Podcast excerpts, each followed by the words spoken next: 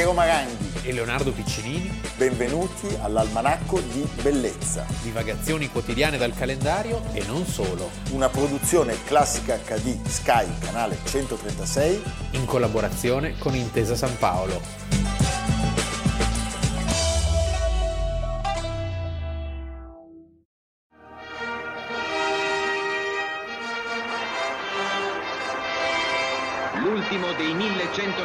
1198 tedofori è Giancarlo Peris, studente.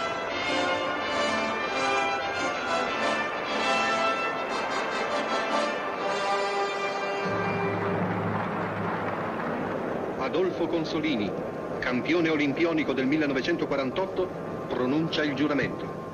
A nome di tutti i concorrenti, giuro che noi partecipiamo ai giochi olimpici come concorrenti leali. Almanacco di bellezza, 25 agosto, un'estate sportivamente straordinaria per l'Italia. Devo dire che il nostro primo ministro ha una certa fortuna. Sì, e noi con lui. E noi con lui, europei di calcio, battendo in finale la perfida Albione, la Giorgi che vince un Master 1000, tra le altre cose, Berrettini in finale a Wimbledon e poi le Olimpiadi, che sono state delle Olimpiadi decisamente straordinarie e speciali per noi. 40 medaglie vinte. Quindi battuto il record. Battuto il record di 36 delle Olimpiadi del 1960, quelle che si tennero a Roma e che iniziarono oggi, il 25 di agosto, per terminare il 13 di settembre, se non sbaglio. Il presidente del Comitato Olimpico era Giulio Andreotti. Beh. Ora pro nobis. Ora pro nobis. Che il presidente del Consiglio era Fanfani, Fanfani. ricordiamo il 1960, Beh, per fortuna era andato pochi, giù poche settimane poche prima, settimane poche prima. settimane prima Tu c'erano sai- stati ferimenti per le, le uccisioni. governo monocolore Tambroni, Tambroni, sì. sostenuto dai, Missini. dai missini. Tant'è che la- una medaglia delle Olimpiadi, se non sbaglio Dinzeo Argento, Certo, Dinzeo era quello che aveva caricato aveva caricato pochi mesi prima a cavallo i manifestanti Sì. contro il governo Tambroni. Beh, allora, A marzo era uscito la Dolce Vita. Cinque giorni prima, questa è la cosa bella, che questo avvenimento eh, delle Olimpiadi eh, rimane tutt'oggi vivo nel ricordo anche per le testimonianze concrete, architettoniche, infrastrutturali che ci ha lasciato quel momento. Cinque giorni prima del- dell'inizio delle Olimpiadi veniva inaugurato l'aeroporto di Fiumicino e poi il quartiere olimpico, Certo. i palazzetti dello sport. E voi pensate, l'Italia che partecipa ai giochi olimpici è una tra i pochissimi paesi, sono credo 4 o 5, dalla loro fondazione, doveva essere eh, sede olimpica nel 1908. Ma il terremoto di Messina Certo. spinse, devo dire giustamente, il primo ministro Giolitti alla cancellazione di, di questa, di questa manifestazione, che poi finì a Londra, e al dirottamento dei fondi necessari per appunto soccorrere i terremotati. Allora, voglio dire subito una cosa, che l'Italia in queste Olimpiadi è arrivata a 10 medaglie d'oro, queste ultime, come la Francia e come la Germania, e che se fa il conto totale delle Olimpiadi invernali ed estive, siamo pari ai francesi.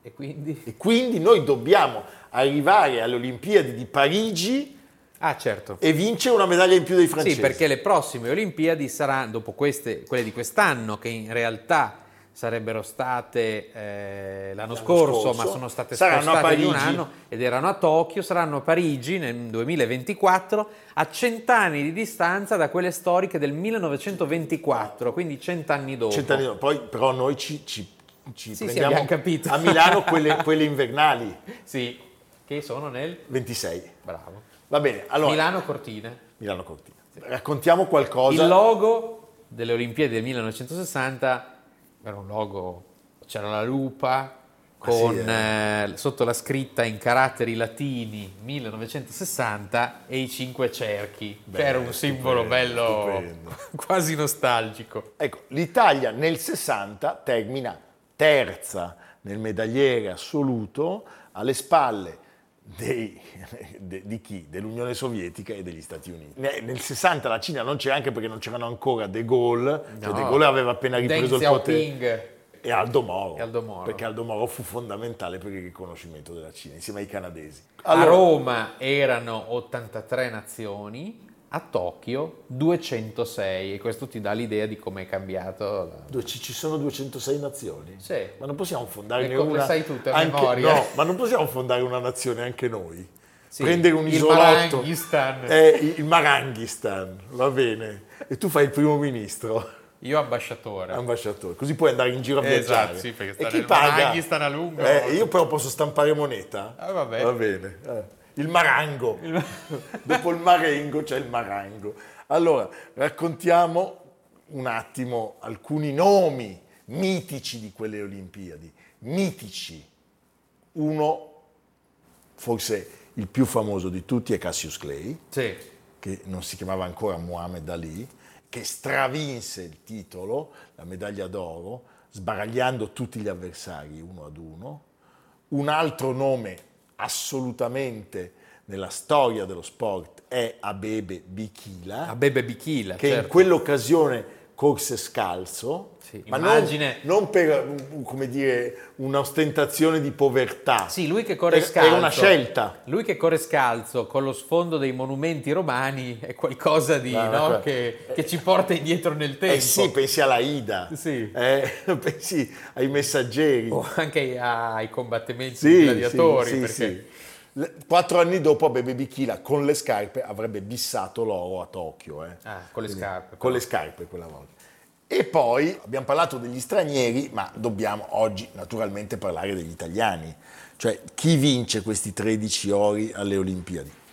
Sono le Olimpiadi in cui nasce il Sette Bello, Che non è la partita carte. No, non siamo noi due al bar, eh, con delle bevande strane, ma è il Sette Bello che vince la medaglia d'oro nella, nella pallanuoto. Abbiamo citato certamente nell'equitazione i fratelli Raimondo e Piero Dinzeo. Raimondo vince l'oro, eh, quello che appunto un mese prima aveva caricato i manifestanti La eh, porta San Paolo. contro il governo Sì. eh, Tambroni. Tambroni per il suo ruolo da tenente colonnello della cavalleria, suo fratello Piero vince l'argento.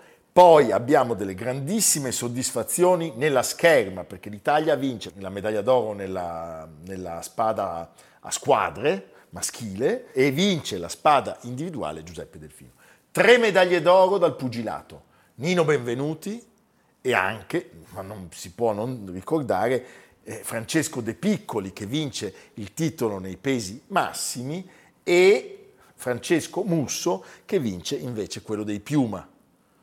E poi grandissime gioie arrivano dal ciclismo, perché in quelle Olimpiadi l'Italia porta a casa 100 km a squadre di ciclismo, medaglia d'oro, e ancora, ricordiamolo, Gaiardoni, Sante Gaiardoni, Villafranca di Verona, 82 Velocità. anni. Salutiamo. il tandem, Sì. vinciamo la medaglia d'oro in tandem, Giuseppe Beghetto e Sergio Bianchetto. Arriviamo in fondo a questa straordinaria kermesse di nomi con quello che è rimasto Torinese Livio. Livio Berruti. Berruti. che- Anche lui 82 anni, salutiamolo con grande affetto. eh, che vince la nomi- medaglia nei 200 metri. Sì, sì, sono nomi L'uomo più veloce di sempre, fino a lì prestigio assoluto. non c'erano i centesimi, c'erano solo i decimi di secondo.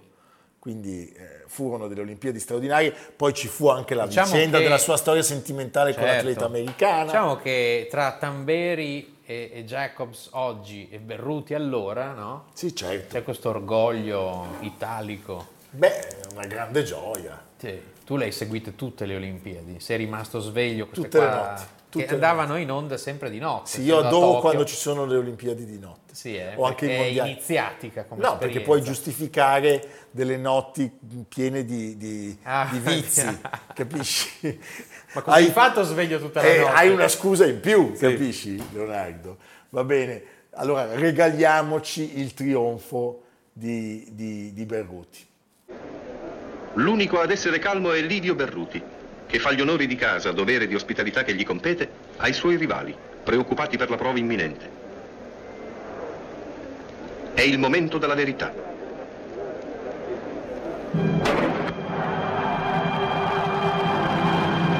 Tempo 20 e 05. Per due volte nello spazio di due ore, Berruti ha ripetuto il tempo del record mondiale. Lester Caney, secondo. Johnson e Norton sono crollati.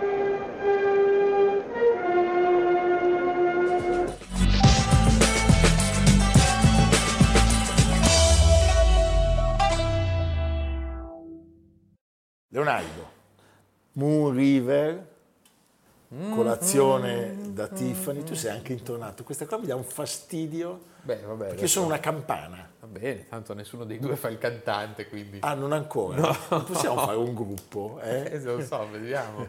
Proviamo. Va bene. No, ma il titolo lo sappiamo, il sovrintendente e il cantiniere. Ah, ok. Beh, beh, sì. un gruppo Beh, un bel andiamo, nome. eh, andiamo anche già, a Sanremo. sì. eh? Va bene, senti, eh, oggi non parliamo di lei, di Audrey, non parliamo di Blake Edwards, il regista, non parliamo del film Colazione da Tiffany, parliamo però Dell'autore, della penna della penna di colui che ha che ha scritto Che ha l'opera da scritto cui è tratto l'opera. il film. L'opera Colazione da Tiffany del 58 e il film di Blake Edwards del 61. L'autore è quello che gli inglesi chiamano Capote e gli americani Capoti, Capote. Capoti, È Truman Capote. Truman Capote, morto il 25 agosto, quindi oggi del 1984, a dove? A Bel Air. Se- muoiono tutti lì. Eh, cirosi epatica, eh? Sì, era Per molto- questo ci è molto familiare. Sì, beh, No, sto scherzando, dai. Mentre era ospite della fedele amica eh, Joan Carson, che è l'ex moglie del conduttore televisivo The Tonight Show, eh, Johnny, Johnny Carson. Carson, tra l'altro poco, poco, poco più di un mese prima del suo sessantesimo compleanno. Dopo la cremazione, seguendo le volontà dello stesso Capoti, o Capote, che adorava fare una vita, diciamo, in entrambe le, le- le coast degli Stati Uniti, le ceneri vennero divise in due Sì, tra la Carson e sulla, sulla West Coast sì. e il compagno Jack Dunphy a New York. quindi sulla East. Mamma mia. Eh? Abbastanza... contenti loro. Ecco, direi anch'io contenti loro. Allora, la sua carriera ha inizio... Tanto nacque a New Orleans nel 1924 e è una figura assolutamente anticonformista Totalmente. nell'America di allora eh, e per questo vista sempre con grande entusiasmo dagli intenditori, dagli intellettuali e però disprezzato anche da molti. Lui esordisce giovane eh, con questo- questa prima opera, Altre voci, altre stanze del 1948. Con lo pseudonimo, tra l'altro, Capoti, che era il nome del patrigno, Sì. lui disprezzava in maniera anche non mascherata, non mediata la madre, diciamo un'esistenza semplice semplice, aveva, aveva preso il suo primo impegno professionale come fattorino, ma fattorino presso una nota rivista letteraria, cioè il New Yorker, perché voleva stare vicino al mondo del giornalismo e, e il mondo degli scrittori. E quindi era pronto anche proprio la gavetta. Beh, questo però lo trovo molto bello, bello, molto bello, molto bello. molto bello. Si presentò ad un convegno come inviato della rivista e provocò involontariamente l'ira del famoso poeta Robert Frost. Sai cos'era successo? Beh. Gli era venuto il colpo della strega perché stava tentando di allacciarsi una scarpa, però con un gesto troppo violento, e quindi è rimasto bloccato sul palco dietro la cosa. E questi qui hanno visto uno che stava lì e dice: Ma questo forse non gli interessa quello che stiamo dicendo, poveretto, stava malissimo. Stava malissimo.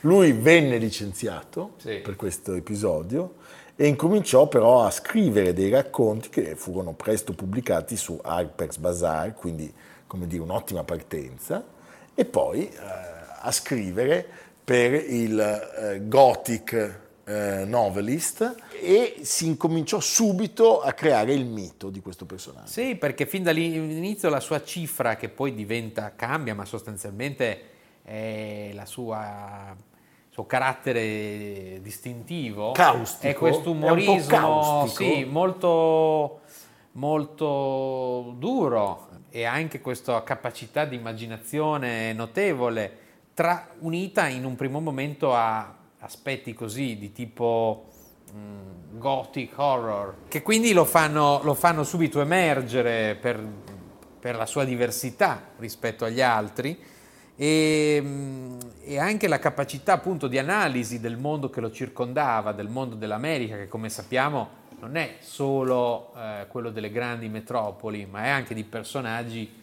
che Certo. vengono da, da the middle of nowhere, come si dice. Aveva la capacità di rimbalzare veramente rispetto Sì. a questi temi, a questi mondi. Lui incominciò, anche grazie a un, a un- a un racconto, eh, Miriam, eh, che gli diede un isperato successo, lui incominciò a frequentare i grandi salotti mondani della Grande Mela e a diventare un protagonista. Sì, si trovava bene nei party, con il cocktail in mano. Jackie Kennedy, Sì. Humphrey Bogart, E- ed era Ronald Reagan, ed era Andy Warhol. nel, nel mondo, nel mondo che conta di allora Assolutamente. e lo sarebbe sempre stato le sostanzialmente serate con Tennessee Williams, cioè sarebbe sempre stato importanti. adorato eh, da- per questa capacità così snob, diciamolo pure, che aveva nei confronti del, del mondo americano, di, Sì, certo. di cui però era parte integrante. Allora non, è così, non era così comune questa capacità di Sì, analisi. sì, certo. C'è qualcosa eh, di crudele sì, in, di lui, cinico, di in lui e nella società verso di lui. Sì. Cioè hai sempre la sensazione che lui abbia una, una spinta. Lui diciamo- diceva il re è nudo e i re che erano stati Eh, certo. denudati erano però contenti. Era il the fool, no? La- Sì. la, figura, Anche perché il suo la figura rapporto... che è sempre esistita Sì, in fondo, no? Il Falstaff. eh, Era un personaggio che viveva sul crinale, ai limiti dell'eccesso, indubbiamente. Noi adesso, per passare ad altro argomento sempre legato a lui, ve lo facciamo vedere attore in un film divertentissimo, Invito a cena con delitto, di Neil Simon, se non sbaglio, con un cast pazzesco, perché riconoscerete tra gli altri David Niven, eh, Maggie Smith, Peter Falk e tanti altri. Prego la regia. Voi siete stati tutti tanto furbi per tanto tempo che non sapete essere umili. Avete giocato e ingannato i vostri lettori per anni. Ci avete torturati con finali senza capo né coda. Nelle ultime pagine dei vostri libri gialli avete messo dei personaggi che non si erano mai visti. Avete sottaciuto indizi e notizie essenziali, rendendoci impossibile scoprire chi era l'assassino. Ma adesso le carte sono state scoperte. Milioni di lettori di libri gialli inferociti avranno finalmente la loro vendetta. Quando il mondo saprà che io vi ho giocato tutti, il prezzo dei vostri libri cadrà da 1,95 dollaro a 11 centesimi. Eh, Avete visto anche Peter Sellers e Alec Guinness, insomma, un filmino... non manca nessuno. Eh, non manca nessuno e soprattutto lui. Allora, dopo il successo di altre voci, altre stanze, arriva Colazione da Tiffany e lui fa il botto. Il film è molto ammorbidito rispetto al romanzo, che però è il romanzo di una storia tremenda, cioè di una che comincia facendo la marchettara. Questa Sì, è la certo, verità, no? assolutamente. E tutto si regge su delle storie di apparentemente di nessun interesse. Ricordo Arbasino che diceva, ma in fondo colazione a Tiffany di cosa stiamo parlando? Stiamo parlando di uno che guarda i gioielli dalla vetrina, cioè, però è tutto reso in una tale eh, qualità analitica Sì. eh, e, e poi siamo appunto nel 1958, quando la società americana era ben diversa da quella attuale. E quindi chiaramente, e poi la, la notorietà del film rende noto anche Certo. mon- mondialmente eh, l'autore del romanzo, E poi arriva il suo romanzo più celebre, A sangue freddo. A sangue freddo, cioè partiamo... 1966. Eh, tutto nasce da un fatto di cronaca nera, cioè dall'assassinio di un'intera famiglia avvenuto nelle campagne del Kansas.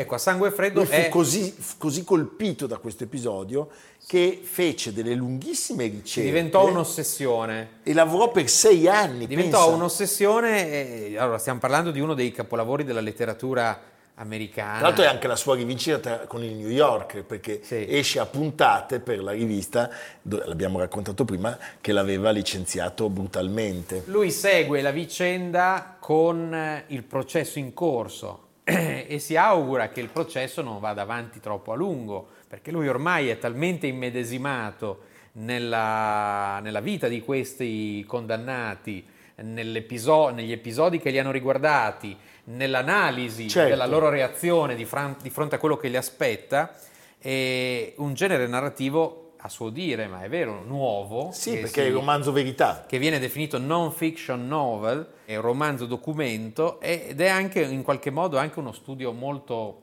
così penetrante dell'America di quegli anni. che sconvolge, Kansas che è- sconvolge prima di tutti lui. sì. Perché lui dirà, dopo, dopo questo Sì, episodio, sì, lui la mia andava, vita... andava in vacanza tra una barca e l'altra, tra un'engadina e, e una costa azzurra e Certo. a tutti raccontava in modo ossessivo della vita di questi due condannati. Per cui anche i suoi ospiti dicevano, però adesso basta. Cioè, sì, sì, sì. Non ne possiamo più. Perché lui era legato a, ma avranno il processo d'appello o no? Ma che lui chissà cosa starà pensando il condannato in questo momento. Cioè lui si trasferisce completamente, completamente anche nella biografia. c'è assolutamente complici anche diciamo alcuni elementi con uno dei due condannati cioè la madre alcolizzata come lui il padre assente come lui l'abbandono come lui Sì. eh, e soprattutto questa sensazione Sì, quindi diciamo lui di che non era- essere accettato Lui che apparentemente era così lontano dalle vicende biografiche dei protagonisti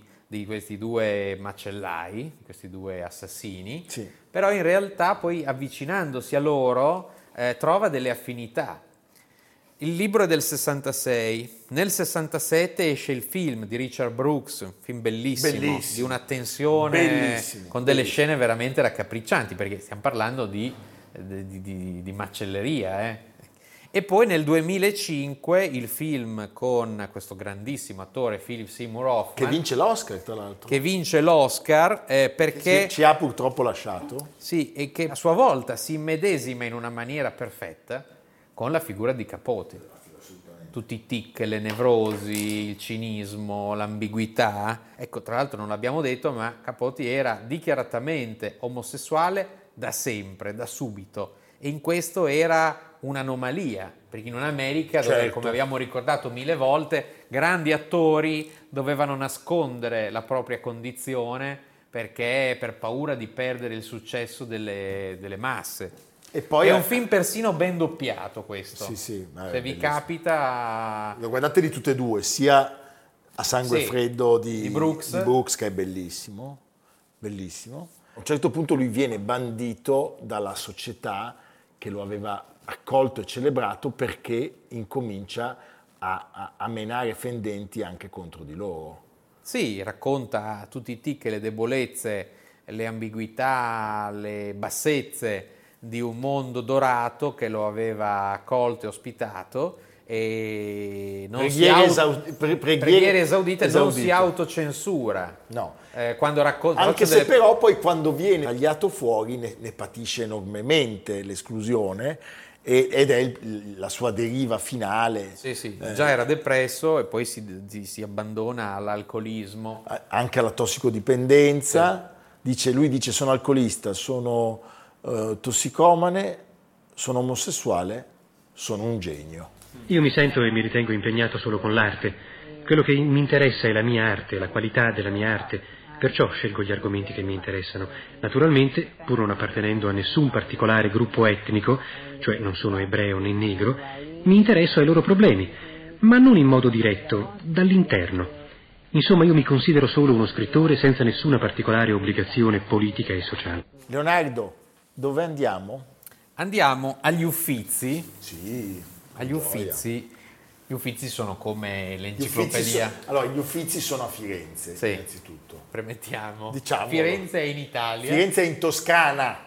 prima di essere in Italia. In Toscana. E, e- e poi la Toscana... in treno, in auto, Sì, a piedi a anche. piedi, Ah, oppure col, col Con fiume, Topolino. col fiume sul Lungarno, Sul Lungarno. Eh, sull'Arno, cioè, Sull'Arno. con la canoa. Sì, ecco, detto questo, eh, gli Uffizi sono come un'enciclopedia Treccani. Sì. È impensabile andare agli Uffizi e dire vediamo tutto. Non si può. Da Cimabue No. a Dovete dedicarvi a un 700. tema. Dovete anche scegliere un'opera Ma sola. una sola, cioè andate a vedere Paolo Uccello, basta, finito. Allora, se voi andate a un certo punto nel nuovo allestimento, c'è questa opera fantastica, una delle sculture più belle e, e poco ammirata perché in un museo di dipinti non si guardano le sculture. Questo non va è- bene. Perché l'occhio è influenzato da- dal preconcetto. C'è un torso, cioè un- una, una parte di scultura in basalto verde. No, Sì, il basalto verde ma di è- che, di che periodo è? eh, siamo nel ehm, Io quando ho detto c'è un torso ho pensato alla mela io. sì, primo secolo d.C. In basalto verde, la sarà- basanite dello Wadi Ammat. Beh, vabbè. Egitto. Secondo me sarà radioattivo come minimo. E pensa che viene da Villa Medici, vi- viene da, da Roma, dall'antica Roma, e il cardinale Medici, che poi diventa duca, Se lo porta a Firenze. E quindi arriva poi a Firenze, non viene mai completato per la durezza del materiale. E quindi, è- sai che nell'antico, eh, fino al Settecento, anche fino all'Ottocento, le opere venivano completate da restauratori anche Certo. celeberrimi, anche Bernini completa delle sculture. In questo caso viene lasciata come si fa oggi, che non vengono integrati i resti delle sculture, e quindi lo si vede così, è una derivazione dal famoso originale greco, il doriforo di Policleto, perduto, V secolo a.C. E come si fa a sapere che è perduto? Non, non si trova, Non si, non trova. si trova mia, Non è in casa di qualcuno. ma no. magari sì. Va bene. Quindi andate agli Uffizi e guardate il torso di basalto del doriforo. Il basalto del Doriforo. Eh? Mamma. La basanite del deserto orientale dell'Egitto, nonostante la straordinaria durezza che ne rendeva estremamente difficoltosa la lavorazione, conobbe una certa fortuna nel primo periodo imperiale. Tutti a Firenze! A Firenze. Almanacco di bellezza a cura di Piero Maranghi e Leonardo Piccini. Con Lucia Simioni, Samantha Chiodini, Silvia Corbetta, Jacopo Ghilardotti, Paolo Faroni, Stefano Puppini. Realizzato da Amerigo Daveri, Domenico Catano, Luigi Consolandi, Simone Manganello, Valentino Puppini. Una produzione classica HD, Sky Canale 136 in collaborazione con Intesa San Paolo.